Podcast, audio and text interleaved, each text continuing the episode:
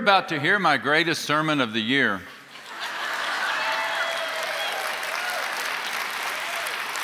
the greatest sermon of the decade, as far as my preaching, at least so far.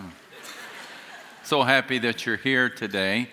May God's richest blessings be upon you. Happy New Year. If you're watching online or if you're here in person, have a blessed, blessed year. Before I begin the message, I'm so excited to give you a report on our end of the year offering. You might recall that around Thanksgiving, uh, we invited you to uh, set apart a special gift at the end of the year that would be designated for a variety of things locally. Uh, here in our church, here in our city, and around the world, including Habitat for Humanity, Mission India, church planting, just a variety of things. In addition, we were a bit behind in our giving, and so we challenge you to, to, to catch up. The next week, uh, Travis told you of some great news that a family in our congregation who chose to remain anonymous had uh, given a, a $350,000 gift, end of the year gift, that would serve as a matching gift of 50%. In other words, you give $10, it would behave like $15. So he shared that. He also made the comment when he uh, gave this announcement that who knows, we might in, end up raising a, a million dollars. When he said that, I winced. He's a young guy. He doesn't know. You don't just say things like that. Million dollars.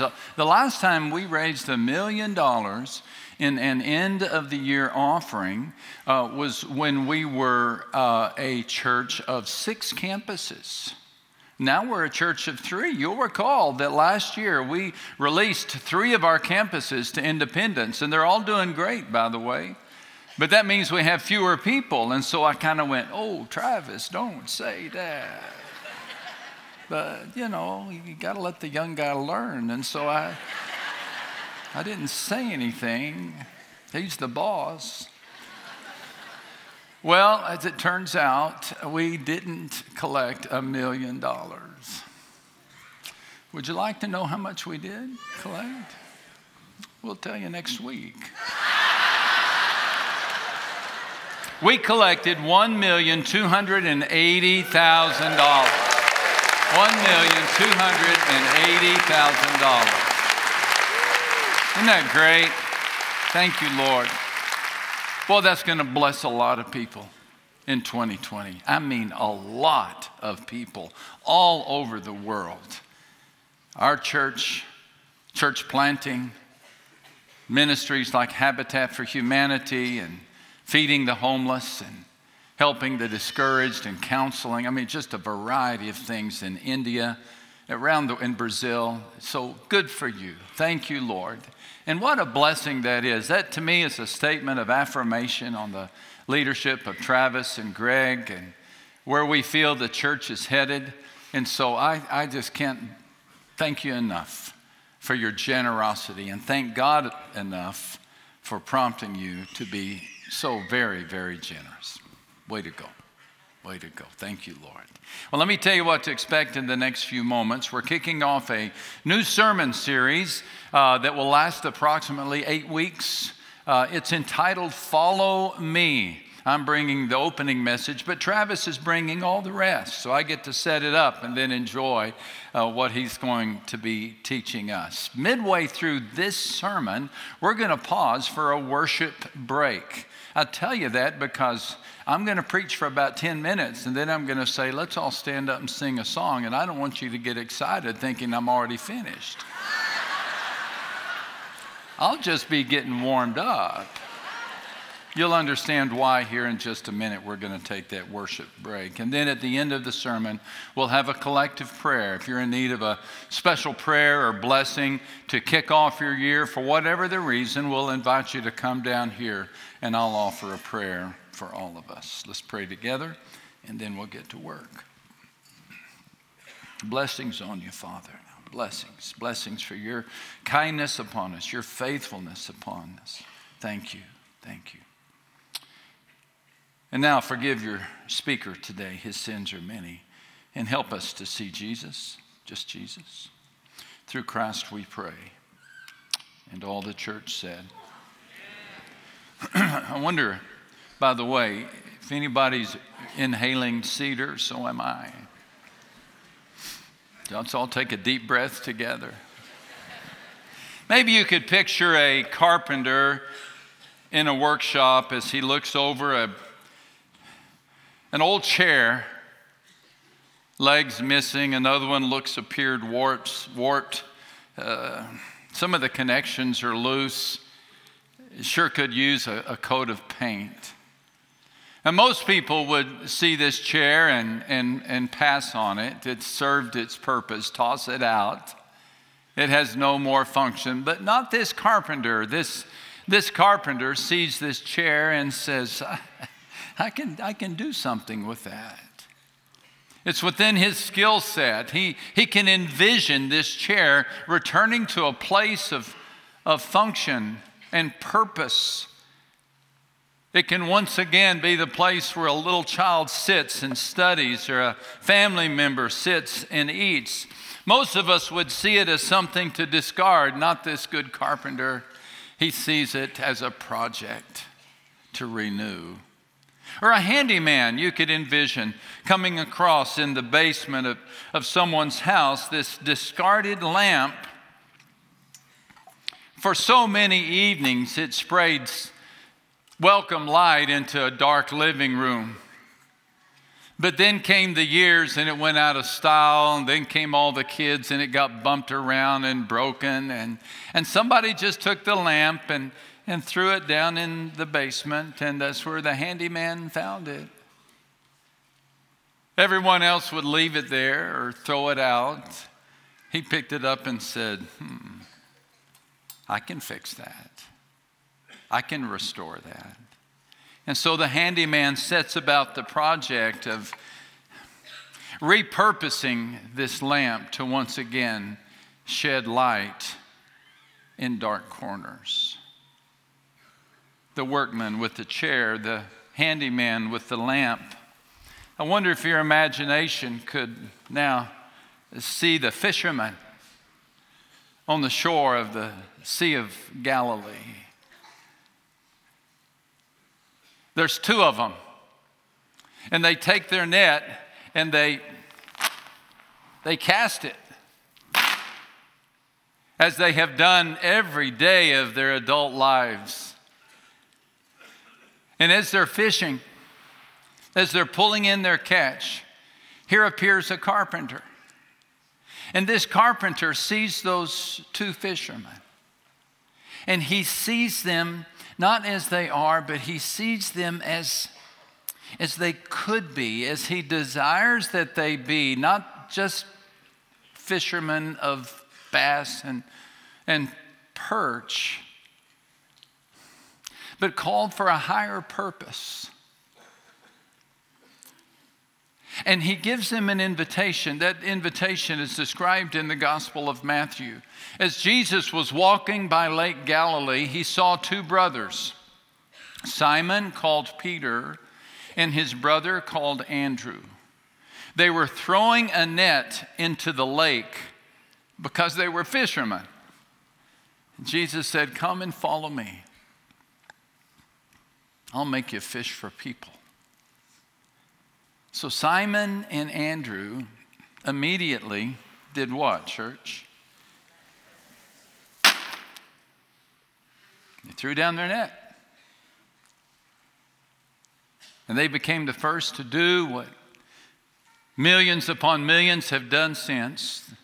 They followed Jesus, they followed him. Jesus said, Follow me. So they looked at their net they looked at Christ, they chose Christ. And from that moment on, they set out to follow him. If he went that way, they went that way. If he turned this way, they turned this way.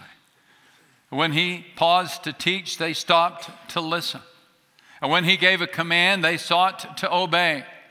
They didn't always succeed, they didn't always achieve their goal, but they were trying to walk in the shadow of Christ. That's the same invitation, my friend. that Christ, the carpenter, Christ, the handyman, Christ on the Sea of Galilee, Christ issues today to you Follow me, he says. Follow me. Follow me. Follow me, and I will make you, I will make you a different kind of person. I will make you the kind of person that you were made to be. Christ is all about making us different, making us better, improving us, enhancing us. He knows that life can leave us broken or abandoned. He knows that. But unlike everybody else who wants to leave us in the garbage dump or in the basement, he comes alongside and he says, Oh, I, I specialize in people like you. I can restore you. You can once again be a useful tool. You can once again shed light. You can once again do what you were intended to do, but you have to just follow me to do that. It's a risky thing to try to summarize grand truths of the Bible into a couple of sentences, but I'm going to give it a go. I think the invitation of Christ, really the invitation of God to every human being anywhere in the world in all of history could be summarized this way that God says to us, I love you. I love you just as you are. But I'm not going to leave you that way.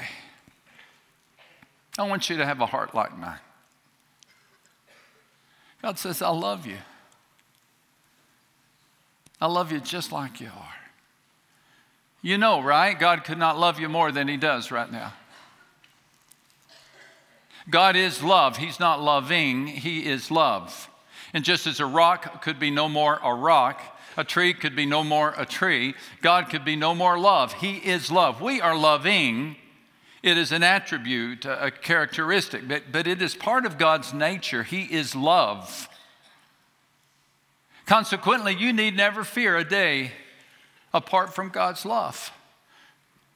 And you have never lived a day apart from God's love. And God does not choose us because we are attractive or, or because we're beautiful or because we're talented. He chooses us because He loves us and He chooses to love us. It's that simple. What God said to the Israelites in the Old Testament, God says to us still today. I skipped a verse. Can I back up? I told you this was my greatest sermon ever, but I've already messed it up. I don't want to skip this verse. This is that moment in which Jesus looked at the rich young ruler, the one who came to Jesus and asked what he needed to do to be saved. Here's that verse Jesus looking at the man. Look, have you ever seen this? He looked at the man and he loved him. He loved him. When God looks at people, he loves people. Would you let Him love you right now? Would you hear Him say to you what God said to the Israelites? Now we're back on track. That passage from the Old Testament. The Lord did not care for you and choose you because there were many of you. You are the smallest nation of all, but the Lord chose you because He loved you. God chooses us because He loves us. I continue to contend that the greatest news is not that God made the world, but that God loves the world. And I continue to contend the reason there is so much heartache and hatred in the world is because people don't know or don't believe that they are known and loved by God.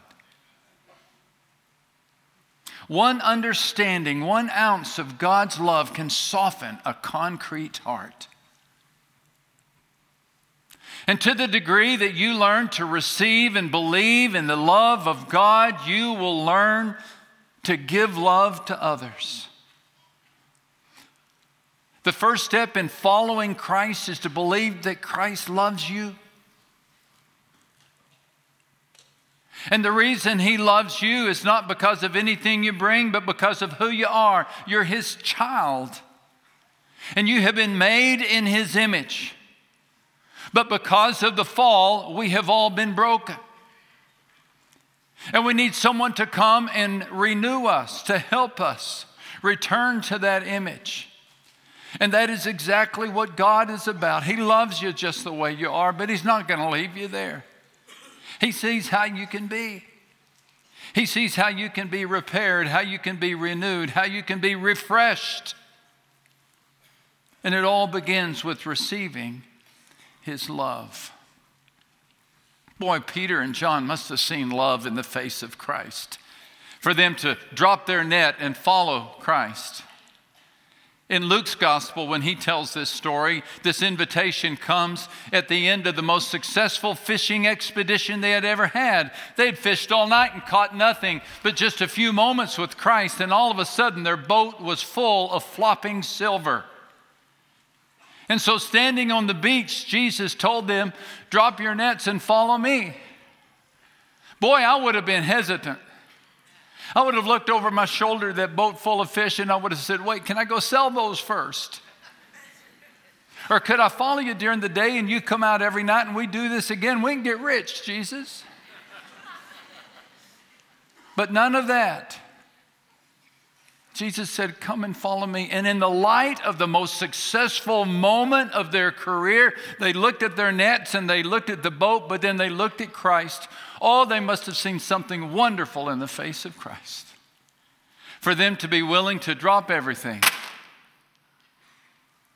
and follow Him. Follow me.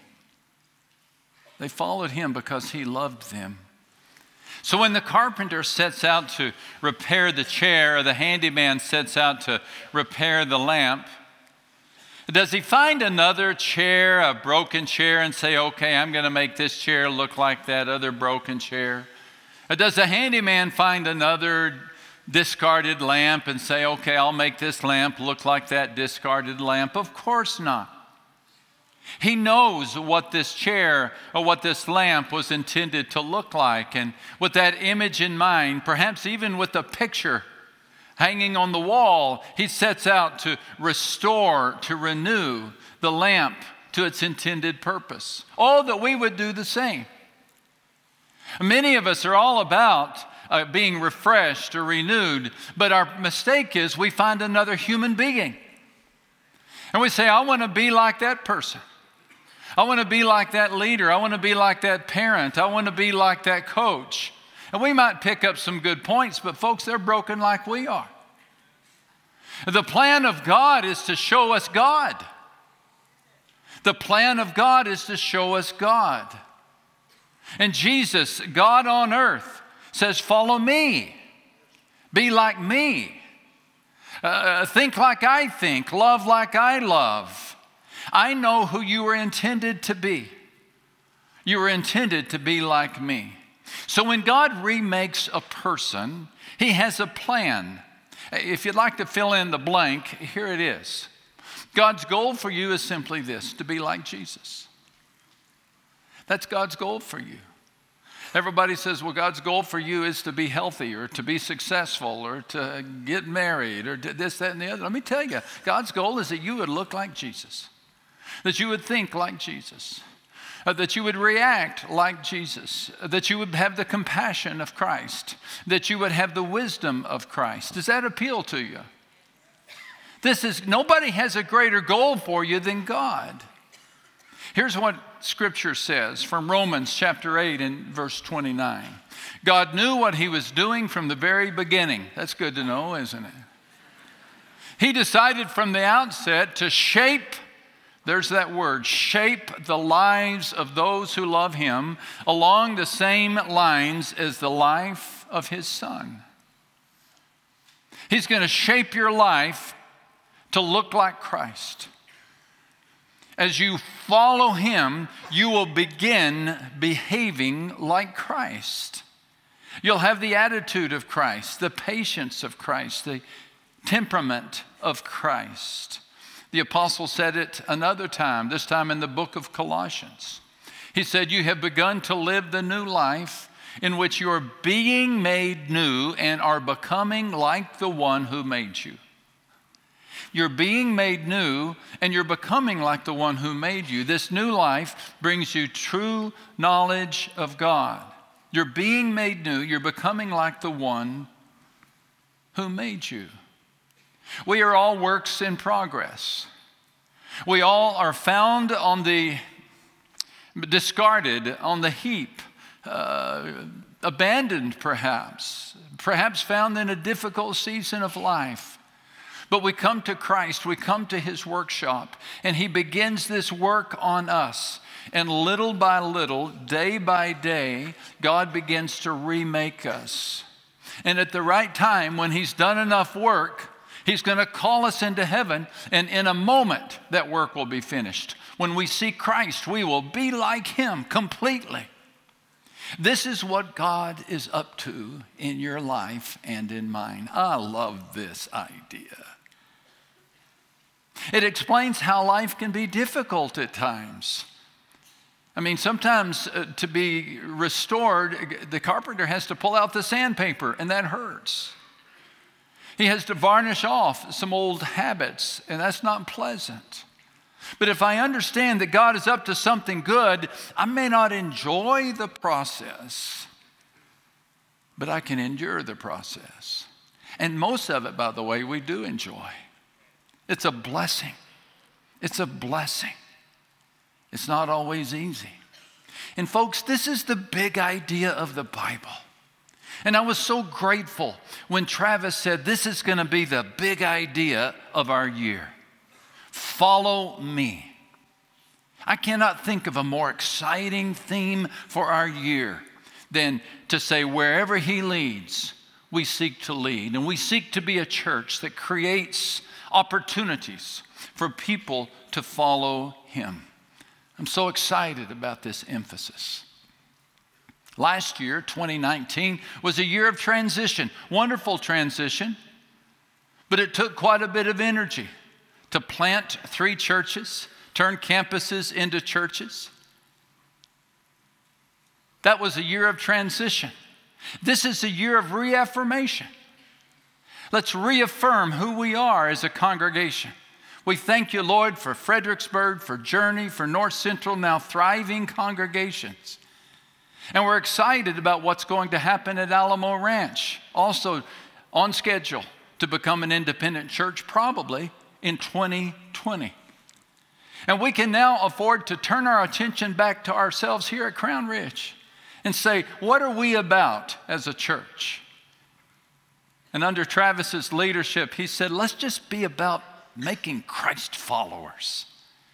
Christ followers. How many of you think our city could use a church of Christ followers? How many of you think our society could use a church of Christ followers? How many of you think your own family would do better if you were a better Christ follower? But we need some Christ followers, don't we? And let me tell you, the younger generation especially can embrace this opportunity. Maybe the younger generation is on my mind a lot these days just because I'm getting so old. Did you know that this week I qualify for Medicare? I made it. I made it. I don't know what that means really. But I do know that when I talk about people, I talk uh, younger, when I talk about younger people, I'm talking about nearly everybody. I want to ask, I want to, I want to, I want to ask you to stand up if you are 42 years in age or younger. Okay? And I'll tell you why that number in just a second. But please don't be bashful. We're going to be jealous of you. If you're 42 and under, I'll tell you why I chose that number here in just a second. I want to tell you something. If you're 42 years and under, we need you in this church. We need you. We need you. We need your creativity. We need your energy. We need your focus. We need your leadership. We need your teaching ability. We need your understanding of society. We need you. In the history of any church, but especially a church like ours that's been around for well over six decades, there come times in the history of that church along the way in which torches need to be passed. And you know that over a year ago, we presented Travis as the senior minister of this church. A torch was passed. And we're now calling upon you, as the younger folks in the church, to receive that torch as well. I said 42 because Travis is 42. and so you're right in there with him. Now, if you're 52, 62, 72, 80, we love you too. But older ones among us, wouldn't you say an amen that we need the younger ones to come along? Amen. Now, everybody, please be seated. I'm so thankful for Travis. With each passing week, I'm more and more convinced that he's the right person to lead this church for two to three decades. He has a heart of gold, he has a mind like a steel trap. He's got such wonderful potential, and so does this church. There's so much potential in this church. So much. And all we have to do is keep our eyes on this one goal follow Christ. He has taken you off the junk pile, and He is renewing you. He is renewing you. No one has greater dreams for you than Christ does. No one has greater dreams for you than Jesus Christ. The Apostle Paul said this in Ephesians 4. But you are taught to be made new in your hearts, to become a new person. That person is made to be like God, made to be truly good and holy. Receive that thought. You were made to be like God. Made to be like God. No, you're not God. You don't deserve worship. Only God does, but you were made to be like God in the sense that the image of God is, is placed within you, just waiting to come out. And that will manifest itself in a, in a genuine goodness and a desire for holiness. Think about it. As you become more and more like Christ, you will look like Him. Jesus felt no guilt. God wants you to feel no guilt. Jesus had no bad habits. God wants to do away with yours. Jesus had no fears. He could look at a storm and say, I can walk through that. God wants you to have no fears. Jesus understood the difference between right and wrong. God wants you to know the same. And Jesus was the greatest servant this world has ever seen. And God wants you to be a great servant. That Jesus could always love the sin, I'm sorry, love the sinner, but be honest about the sin. He desires that we have the same discernment. Jesus gave his life for the lost. God wants us to do the same. And most of all, Jesus was victorious over death. And because you have been baptized into Christ, united with him in death, you'll be resurrected in a new life. God is making you like his son. Now, he loves you right where you are, but he's not going to leave you there. Yeah, I know what you're thinking. If I'm being changed, why is the change so slow?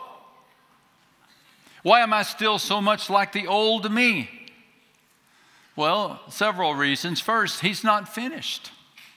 He's not finished. The Apostle Paul said, And we all, with unveiled face, beholding the glory of the Lord, as we behold him, we are being changed into his likeness. Look at this from one degree of glory to the other. For this comes from the Lord who is the Spirit. I know we'd rather He change us from one minute to the next. He has chosen to change us from one degree of glory to another. I can't wait to see how wonderful you look at the end of this year. You're going to be a better person in 365 days. You are. You are. He's going to change you from one degree of glory to another. It wasn't instantaneous for Peter and Andrew, and it's not for us. But like Peter and Andrew and John and the others, we just have to follow Jesus. This is Jesus' invitation to you, and that is come and follow me. Follow me, go where I go. Listen for my voice. Make it your aim every day just to be where I am. And if you ever find yourself in a place you don't know whether you should be there, think, now, would Jesus be here? And if the answer is no, then leave. Follow him. Now, there may be another reason that our growth seems slow, and that is we're sometimes hesitant to drop our nets. When you think about the net for Peter and Andrew, uh, this was not just their occupation, this was their identity.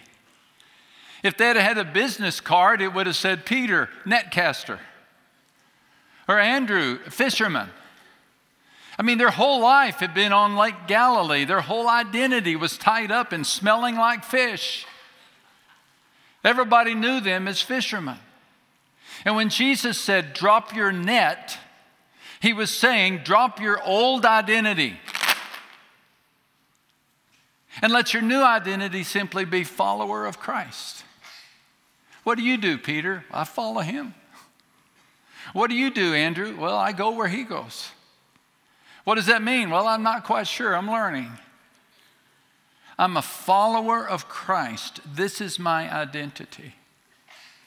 What do you think they would have said when Jesus said, Follow me? If they'd have said, Great, I will, and I'm going to drag my net with me everywhere I go. I'm going to pull it down the trail. I'm going to take it to Jerusalem. And when you go preach up on the sermon, uh, the Sermon on the Mount, I'll have this net with me. Uh, Jesus would have said, Why? Why do you drag your old self with you everywhere? You're just going to pick up weeds and rocks, and you may even grab a varmint or two. There's no need for it. Drop it.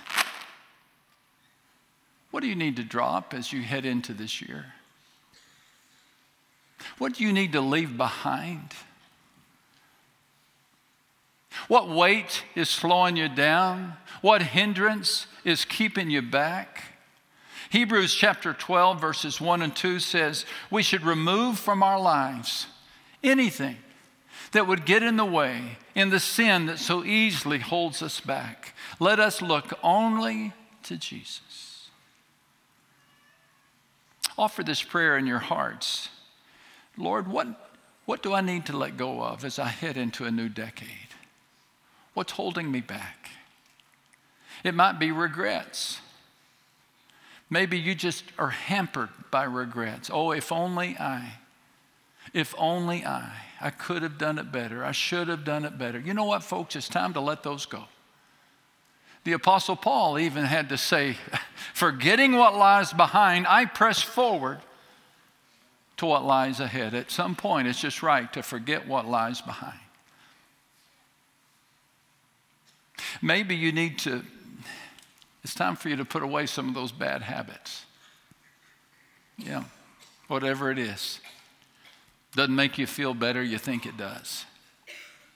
Maybe this is the year, maybe this is the time you say, I'm going to follow Christ and Christ together. Can we stop this part of my life, this bad behavior? Please, can we work on that? Maybe some anger Maybe it's time to forgive others. Maybe by letting God love you, you can finally let go of some of the resentments that you have. Just listen to whatever the Heavenly Father says. Now remember, He loves you just as you are. You're not doing this to earn His love, you're doing this so you can follow Him. And because you are being remade in His image. Odds are I'm talking to somebody who can relate to a broken down chair or an abandoned lamp. And you have honestly wondered if you have outlived your purpose. God's message to you is oh no, oh no. If you have a pulse, you have a purpose.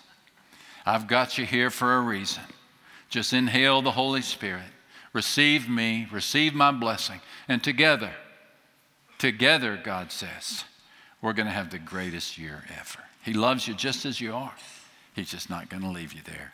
He wants you to have a heart like His. Amen.